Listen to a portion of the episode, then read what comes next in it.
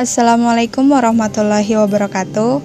Halo Sobat Tani di mana pun berada Selamat datang di podcast BPP Kuarasan Akun yang akan membahas informasi seputar kegiatan penyuluhan pertanian Khususnya yang dilakukan di Kecamatan Kuarasan Sebelum membahas lebih lanjut mengenai kegiatan pertanian Alangkah lebih baiknya jika kita mengenal lebih dahulu dengan BPP Kecamatan Kuarasan maka pada episode perdana kali ini, saya akan menyampaikan mengenai profil BPP Kecamatan Kuarasan.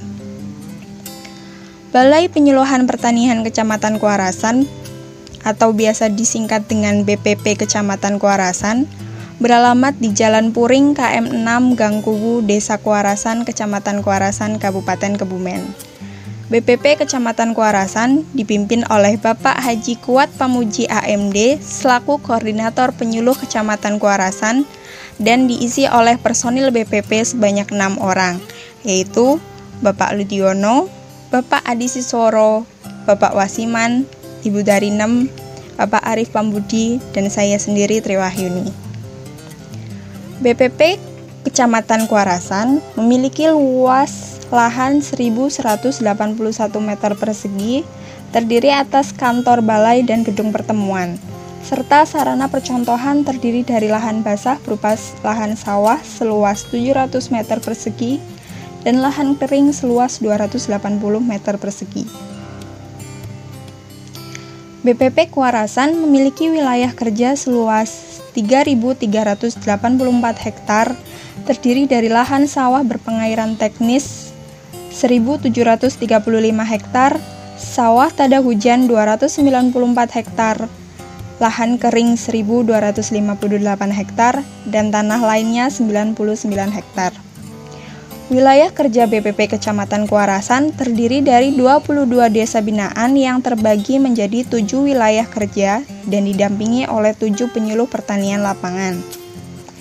22 desa binaan antara lain Desa Kamulian, Sidomukti, Tambak Sari, Kalipurwo, Purwodadi, Pondok Gebang Sari, Kuarasan, Harjodowo, Lemah Duur, Madurso, Mangli, Gandusari, Ori, Serut, Banjarja, Kumawang, Wonoyoso, Gunung Mujil, Kuaru, Bendungan, Jatimulyo, dan Sawangan.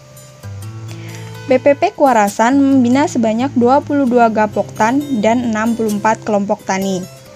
Komoditas unggulan yang terdapat di, di Kecamatan Kuarasan antara lain padi, kedelai, kacang hijau, kangkung, bawang merah, dan kacang panjang. BPP Kuarasan berdiri sejak tahun 1981 yang mempunyai peran strategis yang harus mampu mengkoordinasi mensinergiskan dan menyelaraskan kegiatan pembangunan pertanian pada wilayah kerja penyuluhan pertanian di kecamatan dengan pihak lainnya.